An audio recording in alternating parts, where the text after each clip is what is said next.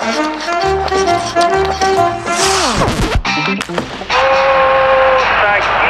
моментов больше не будет.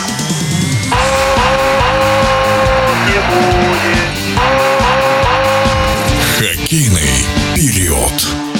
Российский нападающий Вашингтон Capitals Александр Овечкин показывает не самую впечатляющую игру в Национальной хоккейной лиге. В прошлом сезоне результативность была гораздо выше. Однако разговоры про рекорд Уэйна Грецки, который стремится побить Овечкин, не утихают. Комментарий хоккейного агента Алексея Дементьева.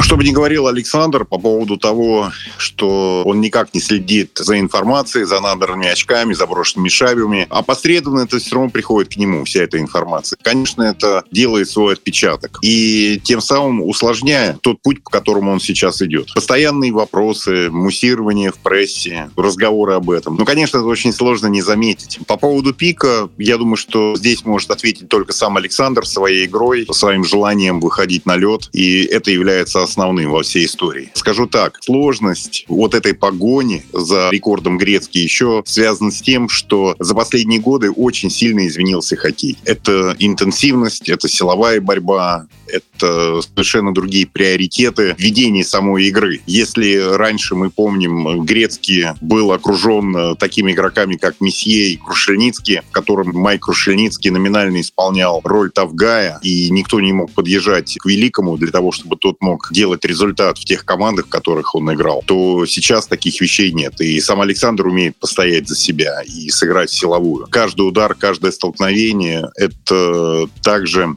испытание для организма и не остается бесследным. Поэтому тот хоккей, чистый хоккей, который играл Уэйн Грецкий, с меньшим объемом работы, чем сейчас, конечно, откладывает свой отпечаток. И Александру намного сложнее добиваться тех результатов, которых он добился уже на текущий момент. А вот что говорит Алексей Дементьев о нынешнем составе Вашингтона. Состав достаточно возрастной для национальной хоккейной лиги. Мы видим, что команда находится в состоянии перестройки для будущего будущих решений. Но если вы посмотрите на фарм-клуб Вашингтона, там достаточное количество молодых, перспективных и хороших игроков. Здесь уже мы не можем выступать доктором и советником руководству команды, что именно делают по составу. Кого-то менять, кого-то обменивать. Я думаю, что такие вопросы лучше всего адресовать именно руководству клуба. Другой известный российский хоккеист, 40-летний Илья Ковальчук, подписал контракт со «Спартаком».